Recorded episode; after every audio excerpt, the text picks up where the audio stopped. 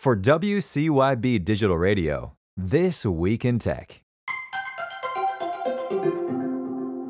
Meta has announced that it is planning to release the newest version of its artificial intelligence large language model, Llama three, in July, according to Reuters. The effort, which would boost the usefulness of Meta's new L L M, comes as rival Google paused the image generation feature on its Gemini A I after it produced historical images which were sometimes inaccurate. From Bloomberg, Apple informed staff that it would be abandoning its project to develop and design its own car. It was a decades-long affair with high-profile executives coming and going.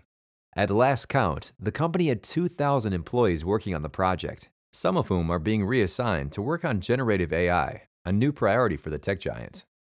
Convicted F T X fraudster Sam Bankman-Fried pleaded for a lenient prison sentence in a recent court filing, Ars Technica reports. He requested a sentence of sixty-three to seventy-eight months, citing charitable works and demonstrated commitment to others. The filing additionally said Bankman-Fried maintains his innocence and intends to appeal all convictions. The White House issued an executive order that aims to prevent the sale of Americans' data to countries of concern, according to Wired. Administration officials emphasized the need for utmost protection of sensitive data, such as personal identifiers, precise location information, and biometrics, which are reportedly vital tools for cyber attacks, espionage, and blackmail by countries such as China, North Korea, and Russia.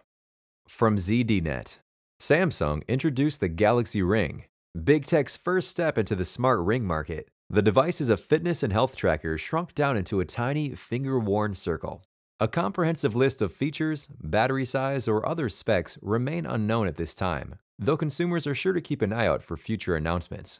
TikTok is being forced to take down more music from its platform as a royalty spat with Universal Music Group rumbles on, Engadget reports.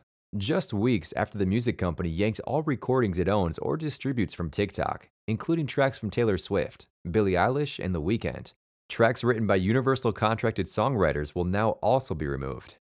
Sony will cut about nine hundred jobs in its PlayStation division, or about eight percent of its global workforce, according to the Associated Press. This marks the technology and gaming giant as the latest company in its industry to announce layoffs. Changes in the industry and future ambitions were cited as a reason for the restructuring. For W C Y B Digital Radio, that's This Week in Tech. Check back next week for more updates.